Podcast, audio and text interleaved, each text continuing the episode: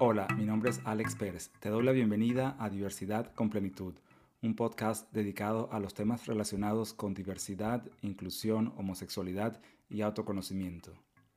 El tema con el que decidí darle apertura a este podcast es el sesgo, y la razón principal por la que elegí este tema es por su origen.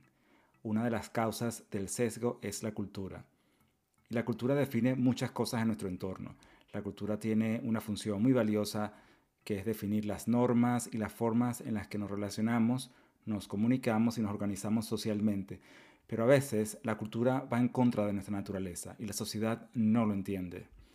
Es a partir de la cultura donde se generan conceptos como la masculinidad, la feminidad, cómo debe comportarse una madre socialmente y muchos otros.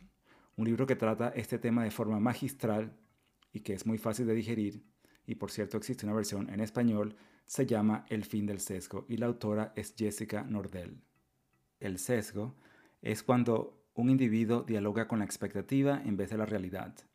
Esta expectativa proviene de elementos culturales, que es un poco lo que yo comentaba antes, de que estos elementos pueden ser parte de la cultura, como la historia, mitos, estadísticas, encuentros reales o imaginarios, y también interpretaciones selectivas de la realidad que corroboran las creencias previas.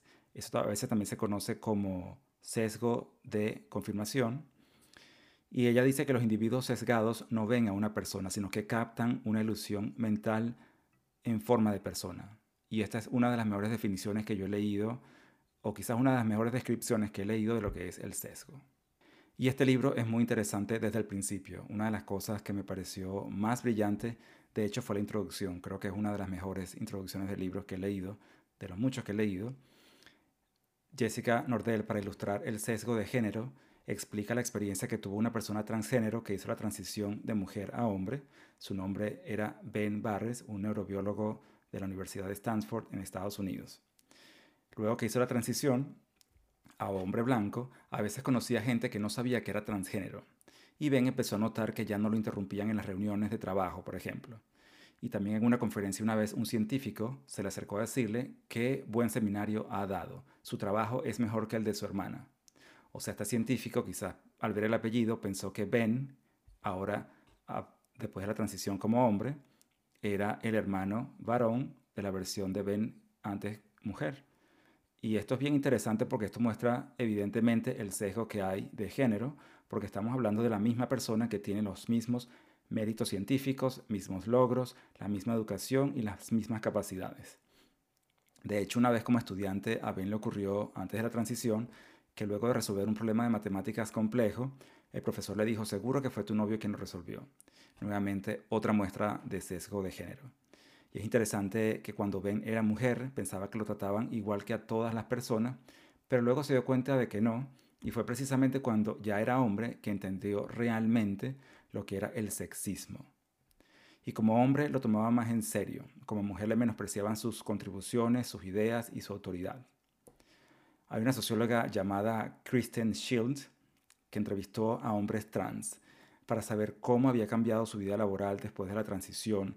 Y algunos decían con cierta incredulidad y molestia a la vez, cosas como, ¿sabes lo inteligente que soy ahora? Y otro dijo, ahora tengo razón mucho más a menudo que antes. Otro también dijo que, como hombre, cuando daba su opinión ahora en una reunión, todo el mundo tomaba nota, cosa que no ocurría antes. Y esto es un dato bien interesante y nuevamente es una introducción magistral. Ahora, en el caso de los hombres transgéneros negros, la historia puede ser diferente, porque luego de la transición pueden empezar a ser tratados como los hombres cisgéneros negros, en aspectos como el acoso policial que antes como mujeres no recibían. Ahora, en el caso de las mujeres trans, luego de hacer la transición de hombre a mujer, la situación es completamente lo contrario a lo que le ocurrió al neurobiólogo Ben. En el caso de las mujeres trans, ellas empiezan a vivir los sesgos que normalmente las mujeres viven y empiezan a notar que les empiezan a tomar menos en cuenta sus opiniones y ponen en dudas sus conocimientos. De hecho, una consejera pastoral llamada Paula Stone Williams decía que cuando más te tratan como si no supieras lo que estás hablando, más te empiezas a cuestionar si realmente sabes lo que estás hablando. Nuevamente, me parece muy brillante esta introducción porque es muy evidente con estos ejemplos el sesgo que existe, al menos en los Estados Unidos, en contra de las mujeres, en contra de los negros, y muy probablemente ocurre en otros países de la misma manera, pero ella se basó en la población de Estados Unidos.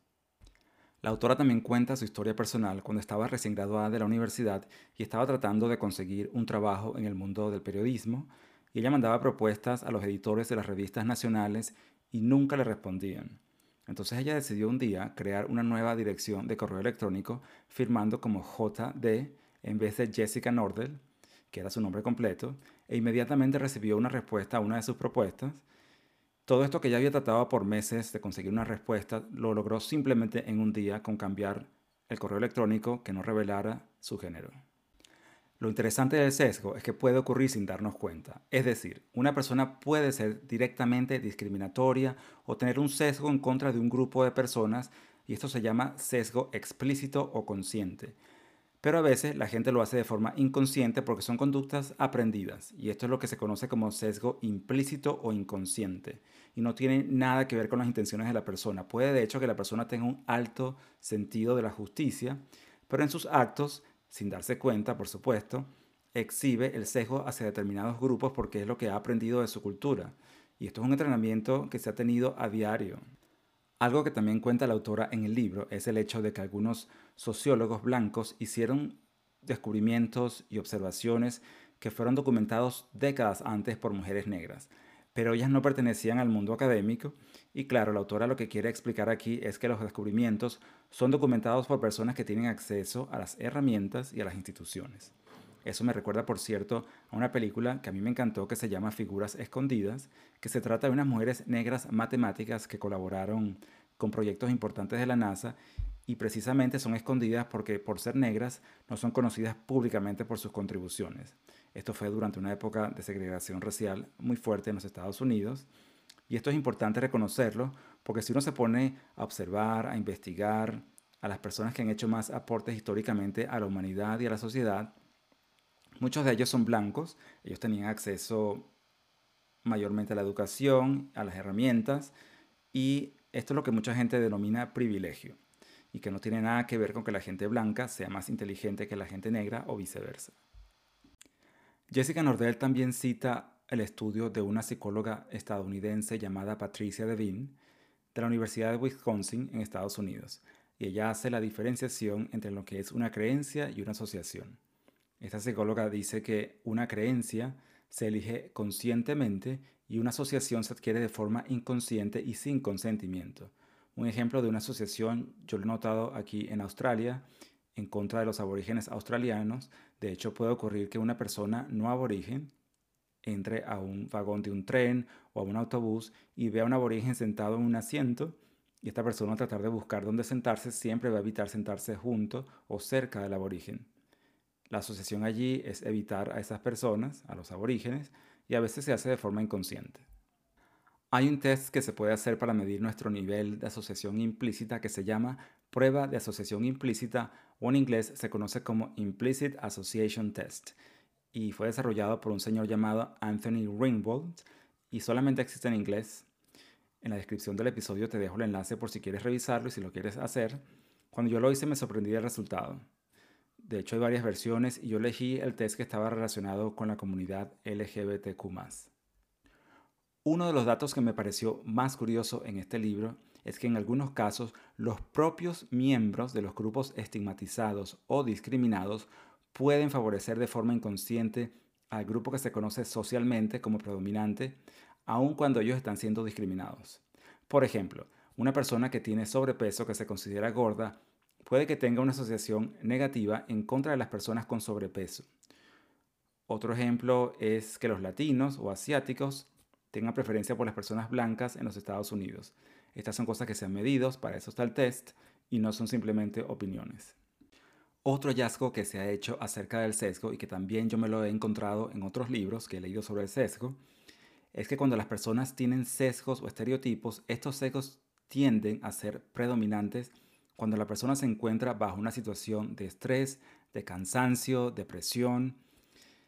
Es como que el cerebro tiende a regresar a lo que ya conoce sin detenerse a pensar en sus acciones porque requiere así menos esfuerzo, menos energía.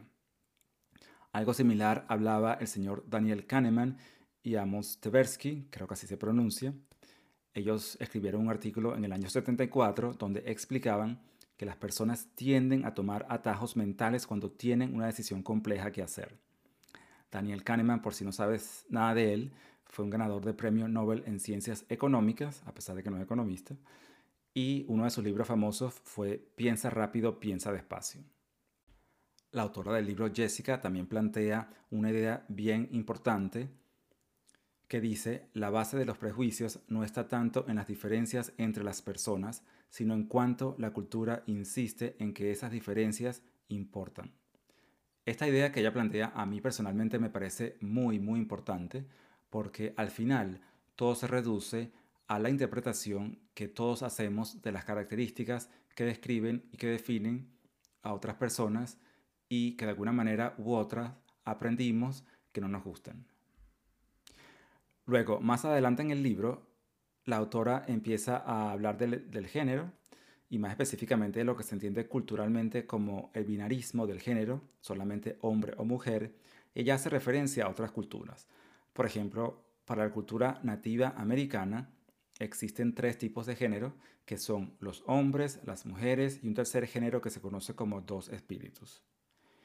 Y luego da otro ejemplo aún más interesante, que es la cultura bugis, del sur de Sulawesi, en Indonesia, nuevamente espero haberlo pronunciado bien, donde históricamente ellos han tenido 5 géneros.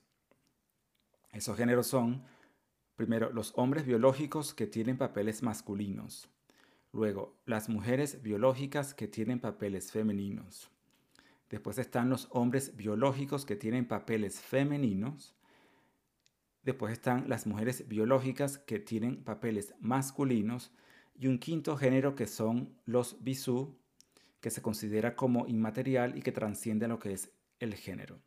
Esto es muy interesante, sobre todo hoy en día, cuando se habla tanto de los géneros que existen, de los que se hablan, que antes no se hablaban. Y mucha gente tiene resistencia a escuchar o al menos a educarse sobre estos temas, porque están fijados en su concepción de que existen solamente 2 géneros, hombre, mujer, masculino, femenino.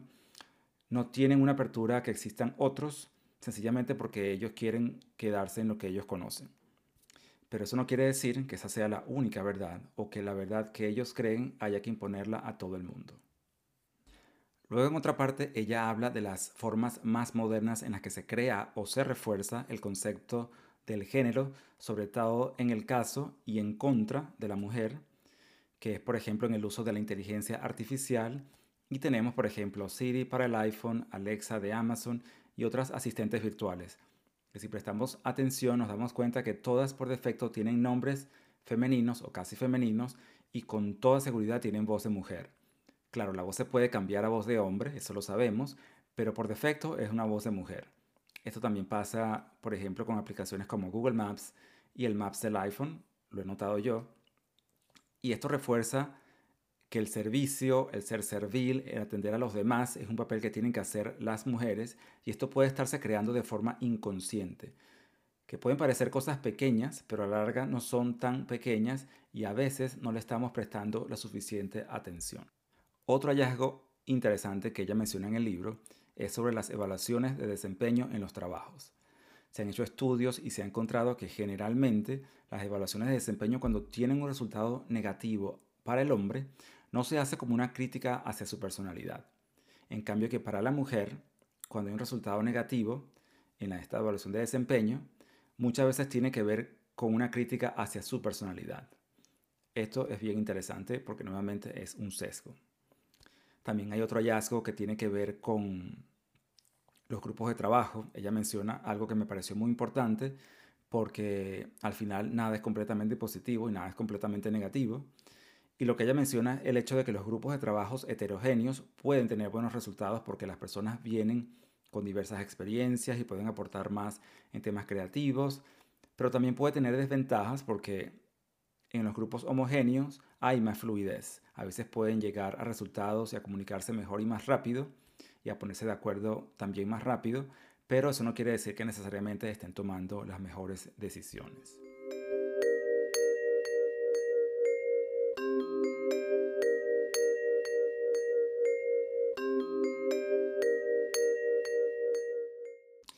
Jessica Nordell también habla en su libro sobre unas investigaciones que demuestran que cuanto más entendemos de la historia, más podemos entender los prejuicios. Por ejemplo, si tenemos un prejuicio a que ciertas personas tienden a ser ladrones o prejuicios hacia personas en ciertas áreas o sectores de una ciudad, no es tan sencillo decir, bueno, ellos deberían mudarse de allí y buscar una vida mejor, porque puede que tengan una herencia de una familia que no tuvo oportunidades para surgir y ni siquiera se cuestionaron la posibilidad de que podían elegir una vida diferente. A ver, y luego de tantos hallazgos, tantas investigaciones y tantos estudios, ella finalmente empieza a hablar sobre posibles soluciones que de alguna manera pueden ayudar a minimizar, reducir o eliminar el sesgo. Y las investigaciones sobre estos temas no son tan conclusivas todavía, y ella, bueno, en el libro plantea un poco eso, que no es totalmente conclusivo, pero una de las herramientas que ella menciona con mucha claridad es la meditación, y específicamente la meditación consciente, que es lo que también se conoce en inglés como mindfulness, y también la compasión. En el mundo de la meditación hay meditaciones que son específicas para la compasión, y yo personalmente hice un programa que se llama Psicoterapia Contemplativa, y allí se estudia muy a profundidad el tema de la compasión. Y sí me cambió mucho la perspectiva de la vida en cuanto a cómo yo veo a otras personas, a pesar de que yo pensaba que yo no necesitaba cambiar nada. Pero esto justamente es lo que pasa con el sesgo, de que uno no se da cuenta porque ya uno lo tiene muy integrado. La meditación y la autocontemplación son formas de observarnos cuando, por ejemplo, tenemos una situación en la que reaccionamos hacia alguien o algo nos molesta. Es bueno tomarnos una pausa, respirar, estar en soledad y calma, y preguntarnos por qué eso nos molesta, dónde lo aprendimos, y eso nos puede empezar a dar respuestas. Yo personalmente lo he practicado y me ha traído muchas reflexiones, y para mí ha sido una gran fuente de autoconocimiento.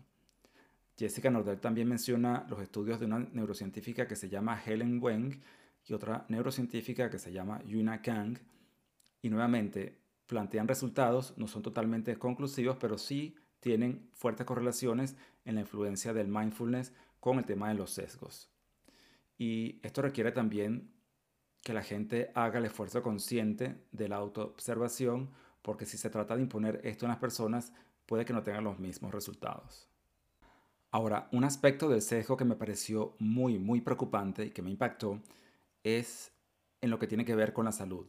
Ella aquí menciona algunos ejemplos sobre pacientes hospitalarios negros que tienen, por ejemplo, menos probabilidades que los blancos de recibir analgésicos, aun cuando tienen los mismos síntomas, pero hay una percepción de que ellos no perciben o no sienten el dolor solamente por ser negros, y este pensamiento es algo que se heredó o se fue transmitiendo de alguna forma generacionalmente de la época en la que los negros fueron esclavizados.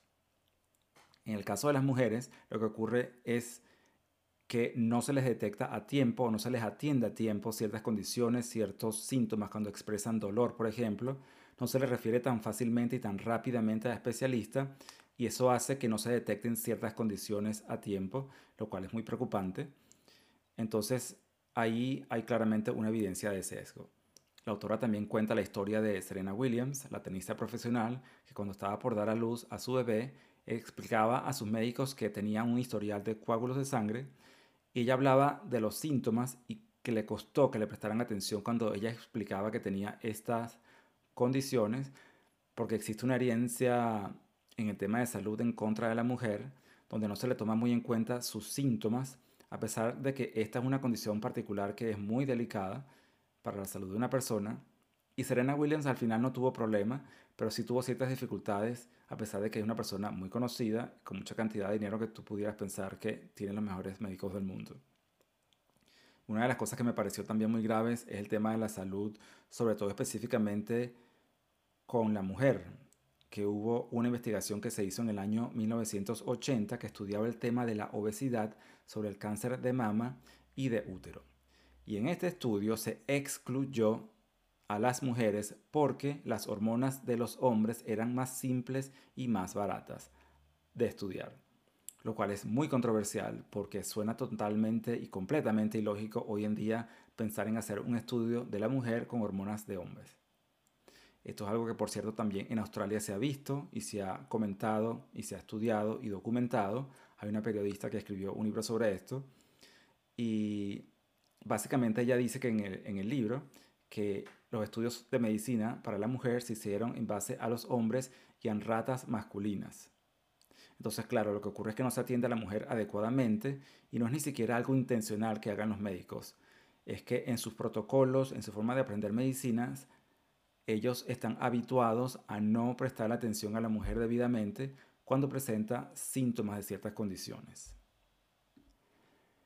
También hay otra área en la que la autora Jessica Nordell habla el tema del sesgo, que es en las orquestas sinfónicas. Ella habla de que ya desde 1952 se empezó a hacer una especie de enmascaramiento de las personas que iban a hacer audiciones para una orquesta.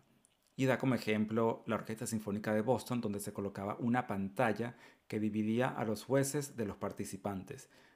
Y durante la audición los jueces no podían ver el género ni saber el género de la persona que estaba haciendo la audición. De hecho, las personas entraban sin zapatos. Y esto se fue implementando luego en otras orquestas a través de las décadas siguientes. Y esto se estudió y se notó un incremento del 50% en las probabilidades de que una mujer fuera admitida en las siguientes fases de los procesos de audiciones. Y lo único que hubo que hacer fue colocar esta división. En algunos casos fue un telón para que los jueces no pudieran ver el género de la persona que estaba haciendo la audición. Es un poco parecido a lo que se hace en algunas compañías cuando una persona aplica un trabajo. Que la persona que recibe las aplicaciones, por ejemplo de recursos humanos, cubre de alguna manera el nombre de la persona para que las personas, de pronto los gerentes que van a hacer la selección de las personas a las que van a entrevistar, hagan una selección en base a la experiencia de la persona y no tanto al género de la persona. Se ha encontrado también que en las entrevistas de trabajo las personas tienden a tener afinidad a las personas que tienen un parecido a la persona que está haciendo la entrevista. Esto se conoce como homofilia, y la homofilia es simplemente el amor por lo familiar, en lo que se parece a uno. Un planteamiento que la autora hace hacia el principio del libro es que el libro se trata predominantemente del sesgo en el ámbito del género y la raza, porque en esas áreas donde hay más estudios, entonces ella se enfocó más que todo en esas dos áreas. Un ejemplo que la autora da hacia el final del libro tiene que ver con la presencia de personas negras en ciertos cargos, en ciertas posiciones universitarias. Por ejemplo, en el año 2020, solo 4 de los 112 profesores de ingeniería mecánica eran negros en el Instituto Tecnológico de Massachusetts en Estados Unidos, que también se conoce como MIT o MIT en inglés.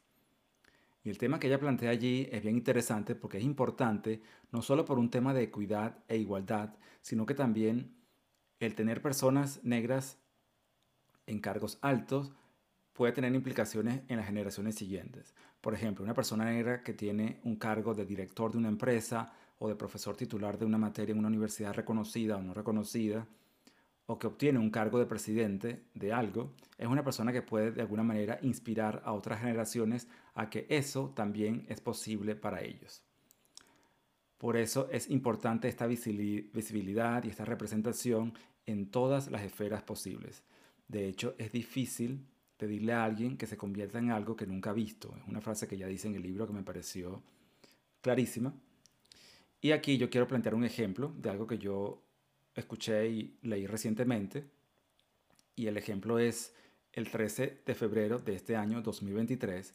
Un futbolista checo profesional llamado Jakub Hantó, Jakub, no sé si pronuncié bien tu nombre, de 27 años, que dio a conocer a través de las redes sociales que es gay y que ya no quería esconderse. Este mensaje a mí me parece que es bien importante, porque si hay niños o adolescentes que son gays por lo que sienten y además les gusta el fútbol, este futbolista le puede servir a ellos de inspiración para darse cuenta de que esos dos mundos no tienen por qué ser excluyentes, que pueden ser las dos cosas y pueden ser ellos mismos, aunque puede que no sea tan fácil porque todavía es un mundo que es muy discriminatorio en cierta forma. Pero tener esa representación pública ayuda un poco con la normalización, que es una palabra medio extraña, pero es la mejor que nos sirve en este momento. Y creo que también eso puede ayudar a disminuir un poco el sesgo y la discriminación. De pronto, esto puede ser una reflexión para todos nosotros, tú que me escuchas y para mí, de cómo puedo yo ser un modelo de conducta o un modelo de lo posible para otra persona. Si, por ejemplo, yo tengo la percepción de que tengo alguna barrera en mi vida, y que yo he superado esa barrera, o pienso en alguna que ya he superado, de pronto no lo he dado a conocer y eso, el darlo a conocer, pudiera ayudar a otra persona a pensar que si esta persona pudo, yo lo puedo hacer. Quizás alguien está pasando por una situación parecida y necesita cierta forma de inspiración o de ver que eso es posible. Entonces esta parte me pareció también muy contundente. Y ya concluyendo el libro, la autora retoma el tema de lo que puede hacerse para trabajar los sesgos que nos desfavorecen a nosotros y a otras personas. Jessica nos cuenta que durante la escritura del libro, ella se dio cuenta de los sesgos que ella tenía y que fue muy difícil para ella reconocer que tenía sesgos y darse cuenta de los privilegios que ella había tenido como mujer blanca. Y comenta nuevamente lo importante que es el conocimiento de la historia para poder entender los sesgos que existen actualmente y de dónde provienen. También hace mención nuevamente al estudio de mindfulness, la compasión y también la autocompasión, porque a veces puede que nos demos cuenta del trato que le damos a otras personas. De pronto en el pasado les dimos un trato desde nuestros sesgos, un trato que no fue justo, y tenemos que tener autocompasión porque nosotros lo hicimos desde lo que sabíamos en el momento. Si hubiéramos sabido actuar de una mejor manera, lo hubiéramos hecho de esa manera. Entonces hay que tener cuidado en tener compasión hacia uno mismo. Ella también menciona en el libro al líder espiritual vietnamita Thich Nhat Hanh por su trabajo de mindfulness, y yo te recomiendo uno de sus libros que se llama El Milagro de Mindfulness, que también te lo dejo en los comentarios de este episodio, y te lo dejo por si te interesa leerlo, revisarlo, tiene ejercicios prácticos y a mí me ha servido bastante. Y ya para finalizar, coincido con ella en que el tema del sesgo y de nuestras asociaciones es profundo, requiere de la voluntad, de la disposición, de las ganas de reconocerlo, y que no siempre es fácil lo que uno encuentra cuando uno está haciendo esos trabajos de introspección. No siempre nos va a gustar lo que vamos a ver, pero quizás atravesar esa incomodidad es la única manera de llegar al otro lado y darnos cuenta de que dejamos eso atrás y que podemos actuar y ver a las personas de otra manera. Te quiero dar las gracias por escuchar este episodio hasta el final. Espero que la información de este libro, El fin del sesgo, te sea útil o que al menos te haya despertado cierta curiosidad sobre este tema y que logres tener una conversación contigo para entender si esto ha sido parte de tu vida en una forma negativa o positiva. Muchas gracias nuevamente. Yo soy Alex Pérez y esto fue un episodio de Diversidad con Plenitud.